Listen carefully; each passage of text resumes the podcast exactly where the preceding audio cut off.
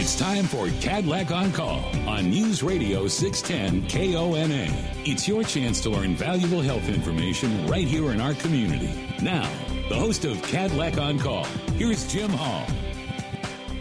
Hey, friends, welcome to Kadlec on Call, presented by the Kadlec Foundation. And tonight, our focus, as we get ready to head into the 4th of July holiday weekend, is on our community's health.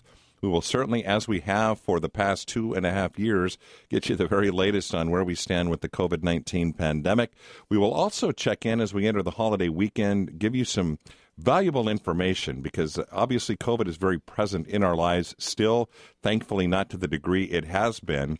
But what we should all advice we should all take as we try and maintain some some of these key precautions and avoid uh, getting the COVID 19 virus. So we'll do that in the first half of our program. In the second half of our program, each three years, our community undertakes a survey of its community health needs.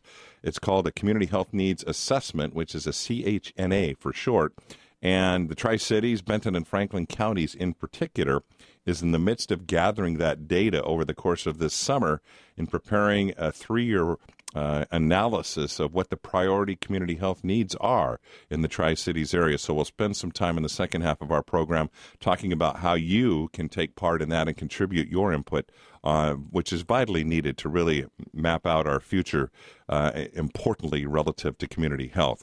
But first, we're going to get you caught up with the latest on COVID 19. And we have Heather Hill with the Benton Franklin Health District. And Heather, you always send me uh, kind of the latest information as we head into each Wednesday of our program.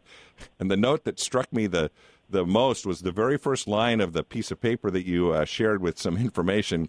Day 876 of our incident response due to the COVID pandemic. So, what's that? Back to February of 2020. Man, just an initial reflection as I say 876 days of this.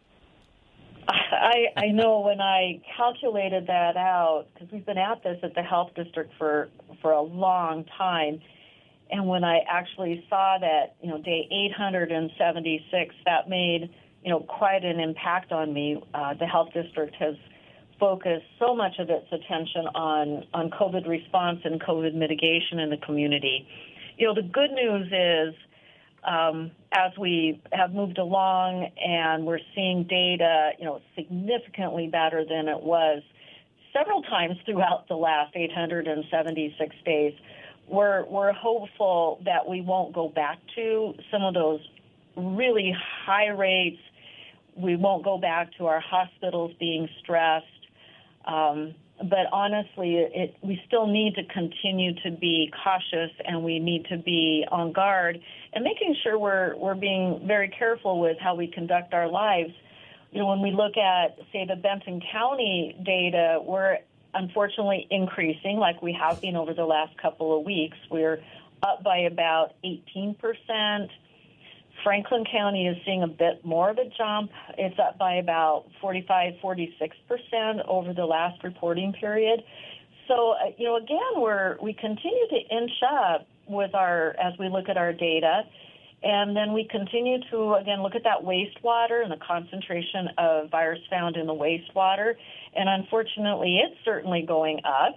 And that's such a good indicator on the community level what's happening rather than the individual le- level. So we know that our metrics are, are going in the in the wrong direction, but not in some of the extreme spikes that we've experienced over the last 876 days. So we need to, you know, as we go forward, especially looking into the summer and this upcoming 4th of July weekend, once again, it's a reminder to don't let our guard down, uh, continue to use those mitigation strategies and especially in the summertime, we we think that being outside and in fresh air, in in the sun and outdoors, that COVID is not as great a risk, and it isn't. When you're outside and the air is flowing, or you're in your house and you have the windows open, yeah, that does decrease your chance. But we're also heading into some really hot times. The the temperature is going to go up and we're going to find people leaving the great out of doors and heading inside into air conditioned areas just to um, get some respite from the heat outside and and that's where crowding can happen And that's where you need to plan ahead, keep masks handy just in case you find yourself ending up in a crowded environment indoors with people that, you know, you're concerned about that exposure. You know, the second thing is, is we're heading into travel season, and as you travel about the country, make sure you're looking at what the COVID rates are in the communities that you're you're going to be visiting. We may be at lower rates here, but the community you're visiting could be seeing some spikes, and that would be an indication to you that that you need to um, add to your mitigation strategies, including those masks, and maybe avoiding some of the crowded environments that we can find ourselves at during the holidays and when we're traveling. So just be very vigilant and be aware of uh, the environments you're in, what the data is showing in that community, and plan accordingly. Testing cannot stress more the importance of testing. Whether you go to, say, the CBC West test site, which is is definitely seeing an increase in positivity rate. But take advantage of those free home antigen tests that are still available through Department of Health and the federal government and keep a stash of those at home and use them frequently. We really encourage people if you think you've been exposed or you're starting to become symptomatic, if you get an initial negative test, by all means test the next day because we have found that people may not test positive with that first test, and it may take two or three days. But while you're kind of watching what's going on with your test results, you also need to be really cautious about people you're exposing. Make sure you're wearing your mask. Make sure you're staying away from people and practicing all those um, protective measures so you don't by chance end up positive and then find out you've exposed somebody who get, getting COVID could be a very bad situation. Well, and as you touched on, I mean, I personally just in the last week or two have been notified that I was a close contact, and, and the protocols that you put into place, and having a supply of those tests, and and it wasn't really difficult to do. It was just okay. Well, I'll test, and I guess I'll test tomorrow, and I'll test the next day. And thankfully, so far, it's been been negative. But is that what you're saying? It's not like it's that big of an imposition uh, just in order to enjoy the summer, but be cautious.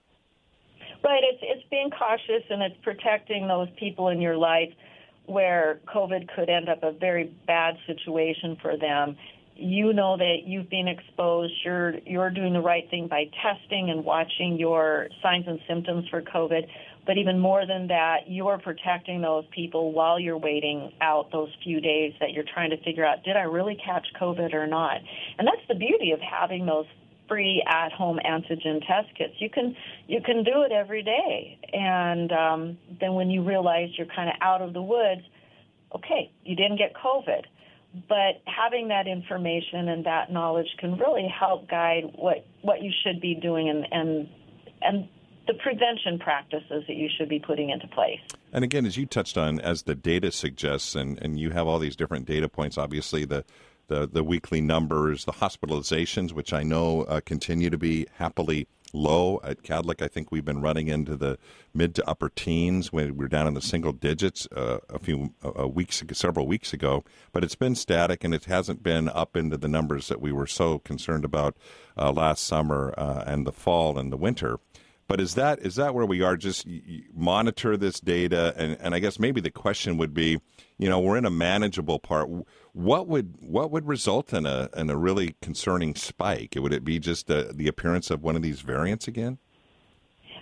I think you're exactly right, Jim. You know, currently it's really monitor, keep watching, keep practicing good safety measures, but on the national level and certainly the CDC and World Health, all looking for those um, variants that might be coming along that could totally change what's happening in our community. Right now, we're pretty stable, but we don't know if another more problematic variant is just around the corner, and that's why we really want to watch that data very closely so we can start anticipating if it looks like you know, one of those more lethal, more transmissible variants is starting to circulate in the world, and is it getting close to the United States? Is it getting close to our borders? and then that's the time we need to again maybe increase our our alertness and our concern as we watch uh, for those various um, variants that might be swirling around the world visiting with Heather Hill at the Benton Franklin Health District. She's going to be with us for one more segment. When we come back, we want to spend maybe a little bit of a different angle and talk about some of the, the issues that we're seeing. We certainly have Fourth of July fireworks coming, the weather's getting warmer. Just a couple of quick safety tips that we can all uh, put in the back of our mind as we get ready to head into uh, the Fourth of July holiday, and of course throughout the summer that we're all looking forward to enjoying. Back with more of Kadlec on Call in just a moment. You're listening to Kadlec on Call on 610 KONA. This program is not a substitute for direct consultation with your own healthcare provider. Always consult your healthcare provider for your specific condition, especially if you have or suspect you may have a medical problem. Now back to Kadlec on Call. Here again, Jim Hall. Welcome back to Kadlec on Call, presented by the Kadlec Foundation. We're visiting with Heather Hill with the Benton Franklin Health District, and we're going to shift our focus from the latest on COVID to where we are, maybe some safety tips, uh, Heather, beyond COVID that we can um, take into the back of our minds as we get ready to enjoy the holiday weekend. And certainly, I know probably first and foremost would be be safe when you're playing with fireworks, would probably be number one, wouldn't it?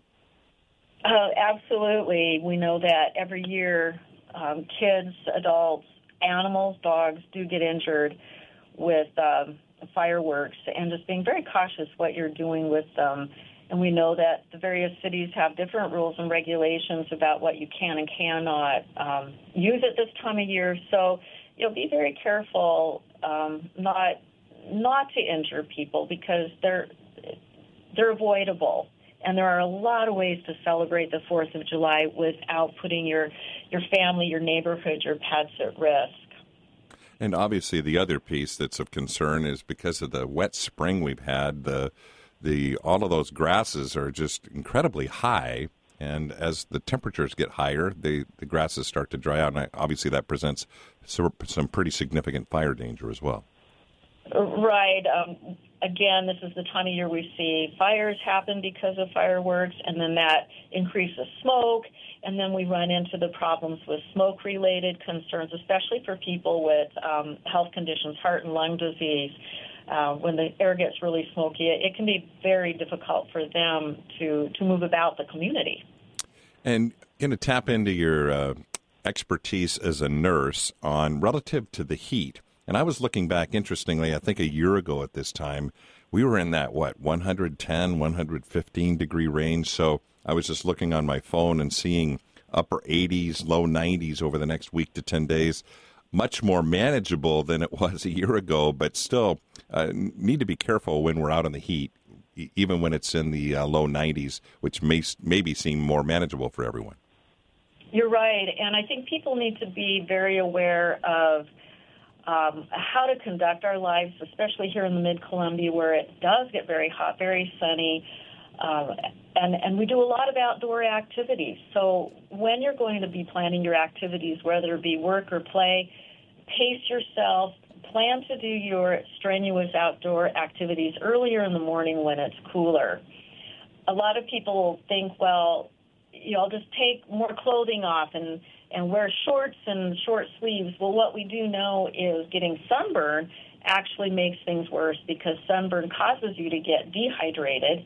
And so we actually encourage people in this kind of weather to wear very light, loose fitting clothes and put on sunscreen to avoid sunburn, which does cause dehydration. Also, be very concerned with infants, um, young children, and the elderly they tend to dehydrate very easily, and they, especially young children, may not be able to tell you that they're feeling particularly hot or that they're feeling thirsty. So we need to anticipate needs for them and make sure that they are taking care to hydrate and hydrate very well during the heat. This this is true for your animals too. We need to be very careful that our dogs, our cats, our outdoor pets are being considered and their safety for this time of year, assuring they have access to shade, they have access to cold water, and they too can stay hydrated. You know, I personally have horses and goats and chickens, and when, you know, besides dogs and cats, And this time of year, I do get worried and want to make sure that they have access to water and shade so that they can cool off as well because it can get very dangerous for them. And then that doesn't even um, talk about the fear and the risk of children or pets being accidentally left in a hot car or a camper or a trailer when you're out maybe camping and you leave the child inside, think they're sleeping. Well, you need to make sure that you're watching the temperature in those vehicles because it will go up very, very quickly, especially a car parked in your driveway, parked in a parking lot. Don't even think for just a second, I will, be right back. I will be right back for my child. It is so easy to get distracted, and it is so fast that our cars get uh, high temperatures that can be lethal to children. So uh, keep an eye out on those kids. Keep an eye out on those pets. Don't chance leaving them in in a hot car for any period of time when it's hot like this. Um, also, understand the difference between heat exhaustion and heat stroke. Heat exhaustion is, you know, typically when the person is feeling dizzy or faint, they have excessive sweating, cool, pale, clammy skin, rapid, weak pulse, and muscle cramps. That's heat exhaustion. Get them to a cool place, get them into air conditioning, pour water on them, get them to drink water, um, use cold compresses. However, heat stroke becomes a medical emergency because people do die of heat stroke. And it's usually seen with a throbbing headache. And the curious thing is no sweating. That's kind of your key that things are getting really bad. If you have somebody who is hot, red, dry skin, and a rapid, strong pulse, this is telling us that they're very, very close to perhaps losing consciousness. That is a call 911. It's an emergency, and you've got to get that person taken care of immediately because they can die very quickly from this.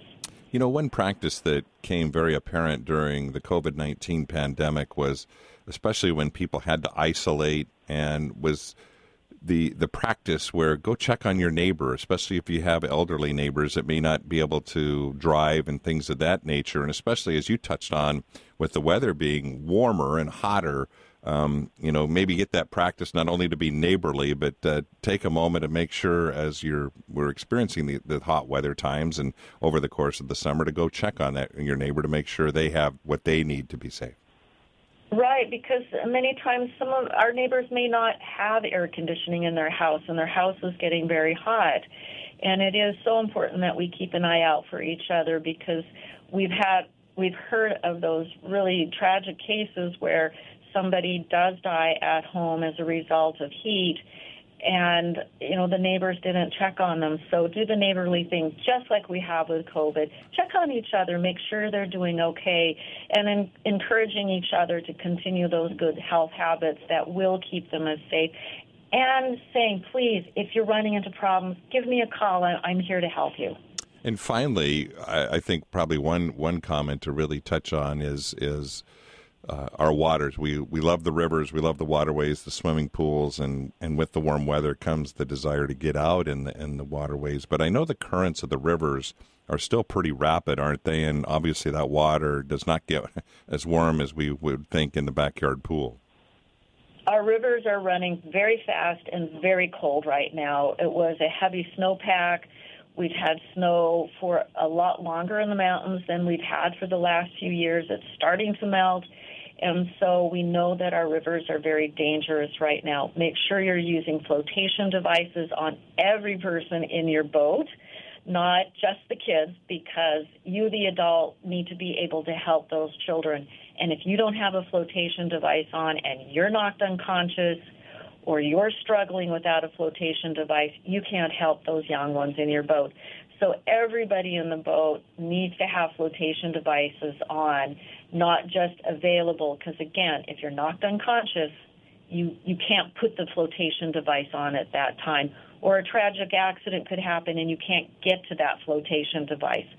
So, you know, practice really good water safety, especially when you're around um, those fast, cold running waters.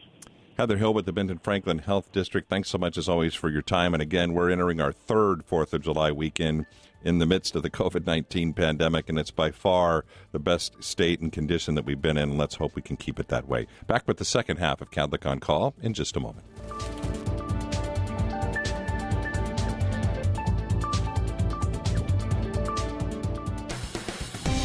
You're listening to Kadlec on Call on 610 KONA. This program provides general information only. Any comments or information presented are strictly for educational purposes. Kadlec and 610 KONA do not endorse any of the suggestions made by the presenter or callers. Now back to Kadlec on Call. Once again, Jim Hall.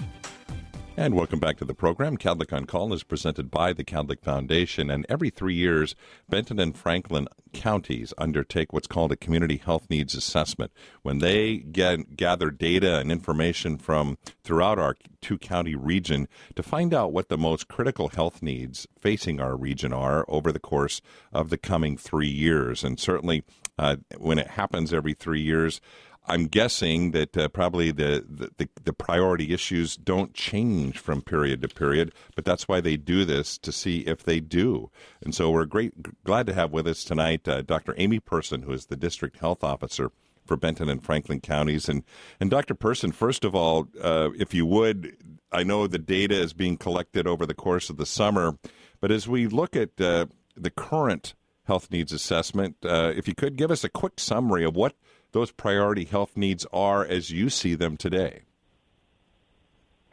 Uh, well, that, that's a great question, Jim, and it's actually one that we're still looking to answer. Uh, one of the impacts of the COVID 19 pandemic was that it started right at the time that we were working on our improvement plan from the last community health needs assessment. Uh, so as you can imagine, uh, COVID disrupted that work the much the way it disrupted so many things. Uh, so we are going to see priorities from the last community health needs assessment that will be still coming forward, um, primarily the ones around behavioral health challenges uh, and also around housing and homelessness. Um, we're still looking at the um, data and assessments and, and some other information to see what other priorities we need to focus on as a community. So, with that, I guess let's just go into the current data collection. You use a lot of different sources of information to gather information. So, is that where we're at now? It's just to try and gain a, an assessment of, of what that data, collecting the data, and then obviously interpreting it is the next piece.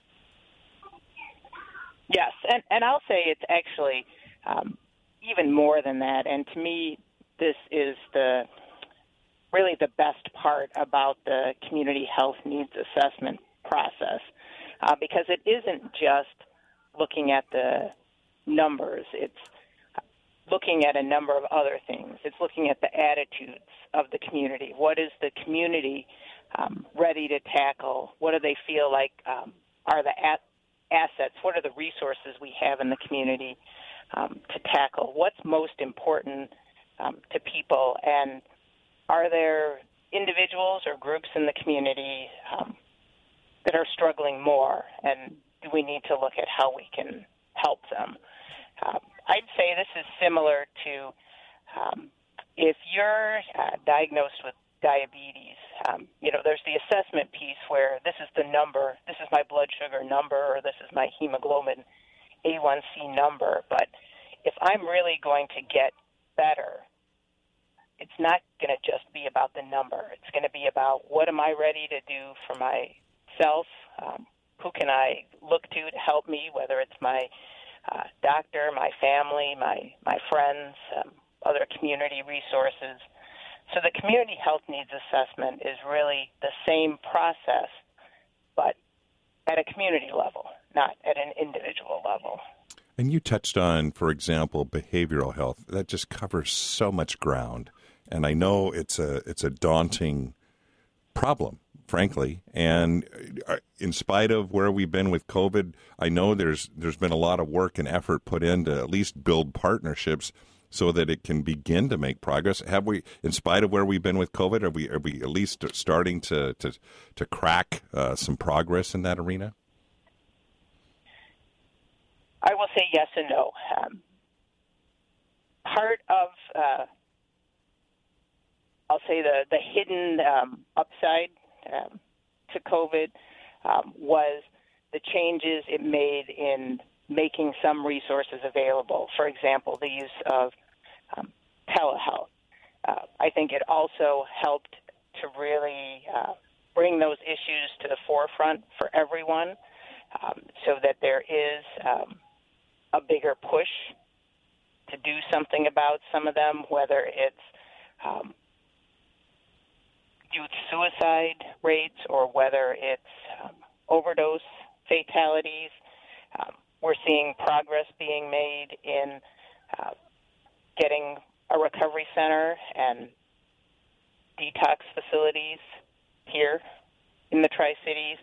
Uh, so I think some of the acceleration in those efforts um, means we are making progress. What about the area of housing and homelessness? Obviously, it's tied very closely. These are all interconnected to to behavioral health. And is that what you mean by, I guess we keep hearing this word in healthcare and community health, access to care? And it's more than just, you know, how long does it take to get into a doctor? Talk a little bit about, from a public health perspective, what you define access to be. Well, when we're looking at access, and, and I'll say in public health, we're actually looking at, I'll say, access to health, not just access um, to care. Uh, so, do people have the things they need um, in order to be as healthy as they want to be? So, you're right. It isn't just how long does it take me to get into my doctor's office. It's um, do I have access to nutritious food so I can the right things and stay healthy? Do I have access to uh, places to walk so I can be physically active? Do I have access um, to a stable place to live?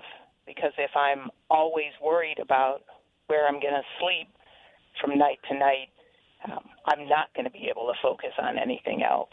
So, everything, many of these things are all interconnected, and that's part of our um, challenge, and I will also say uh, part of our uh, success is when we bring groups together that are working on all of these different pieces uh, and look at how can we all work together to push everything forward.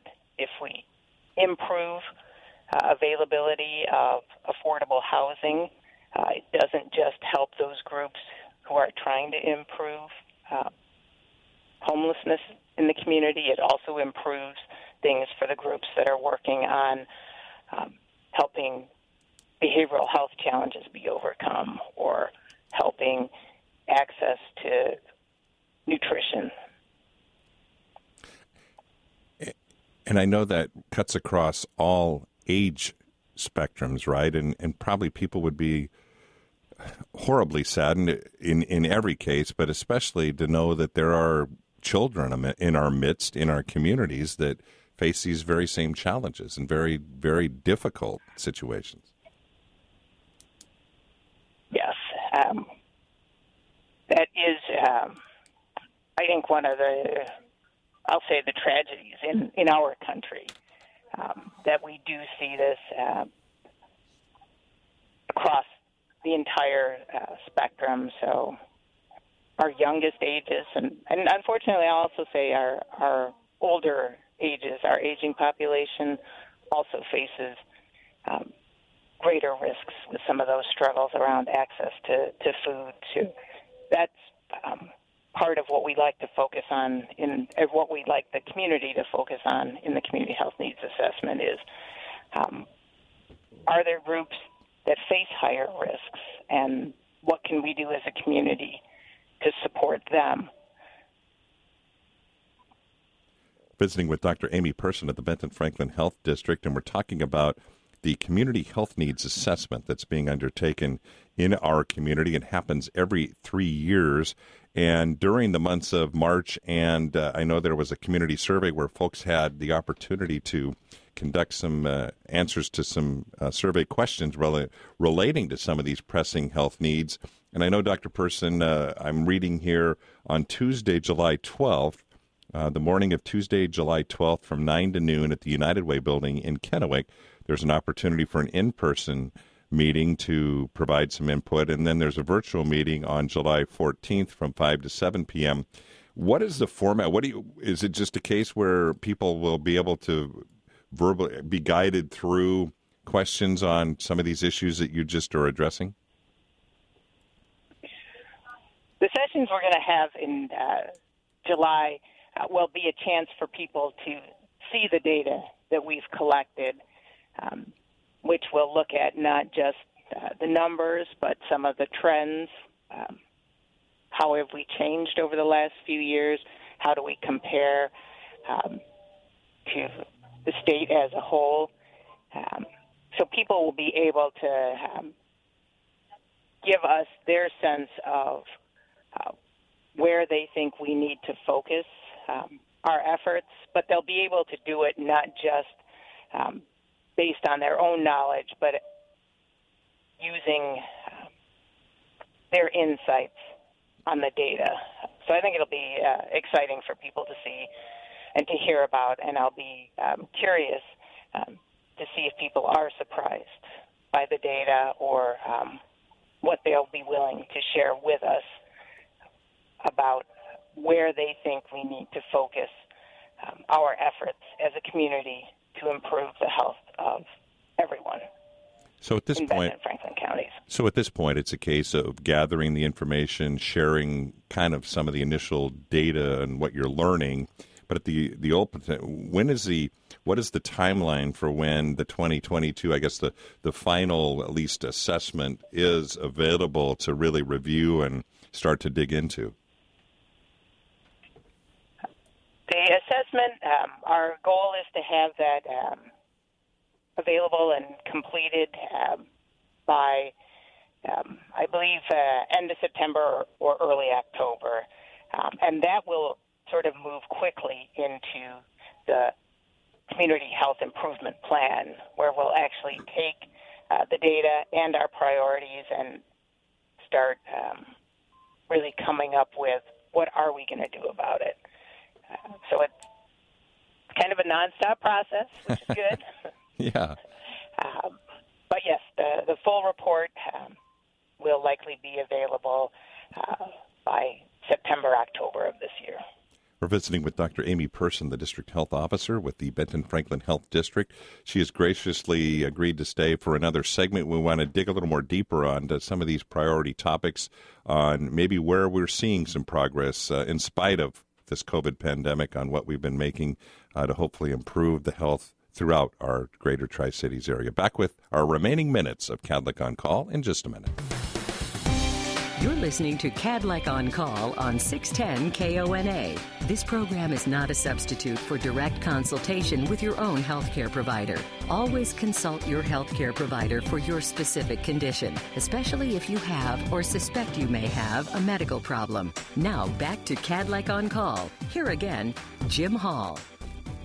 Back to our conversation with Dr. Amy Person, the District Health Officer with the Benton Franklin Health District, and we're talking about the 2022 Community Health Needs Assessment that is currently underway in Benton and Franklin counties. And really, it's a pretty apt description of what is happening. The county is doing a, a wide way of wide array of surveying opportunities to find out really what the true priority health needs are of our region as we move forward. And Dr. Person touched on how the COVID 19 pandemic probably maybe didn't necessarily change what these priorities were, maybe probably more magnified them because they might have been the same anyway.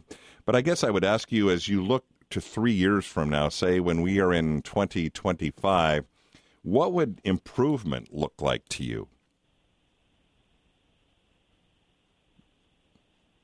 Improvement would be that um, people who have behavioral health challenges um, have access to the services that they need.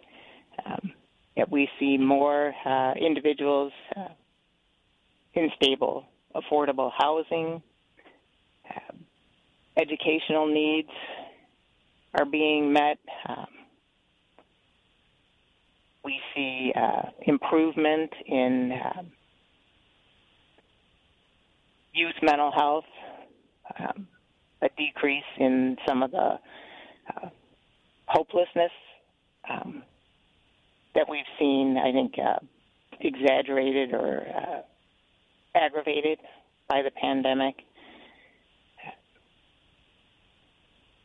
And, and ideally, uh, from the public health standpoint, uh, since we really uh, would prefer that we don't have to uh, find ways to improve treating people who are sick.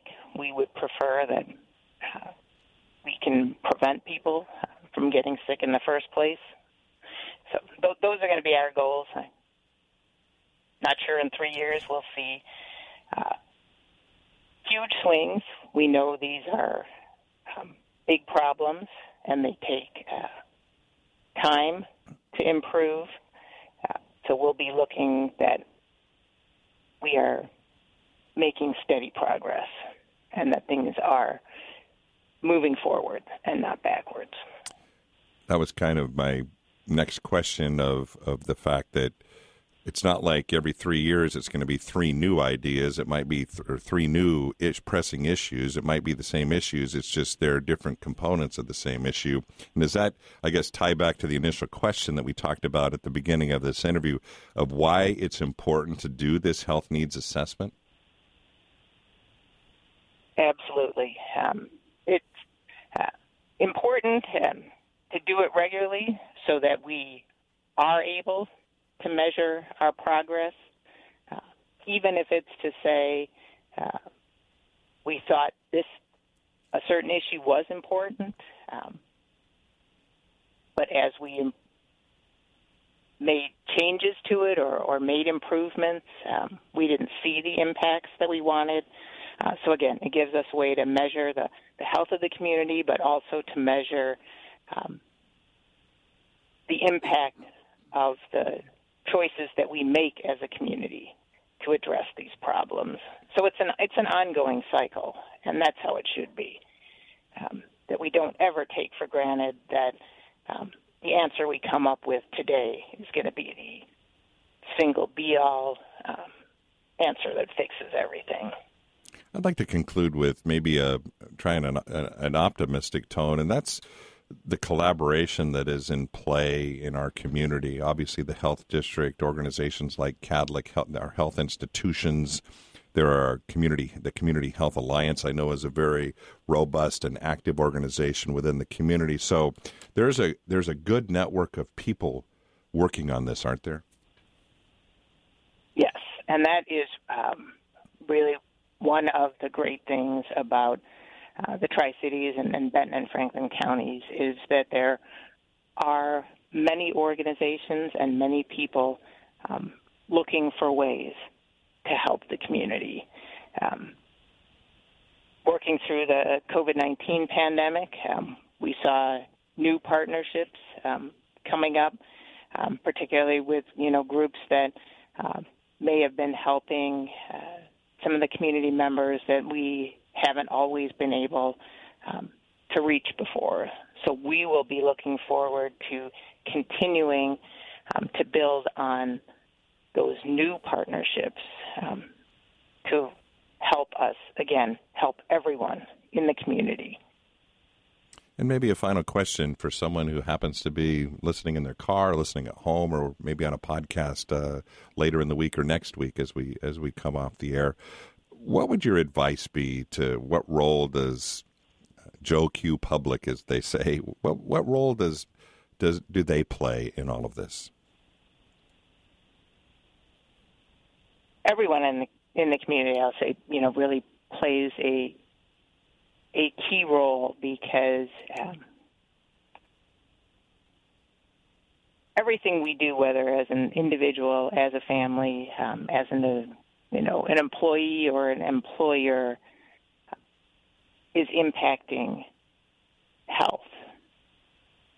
Might be your own health, might be the health of your family, um, or again, that of your coworkers or your your neighbors.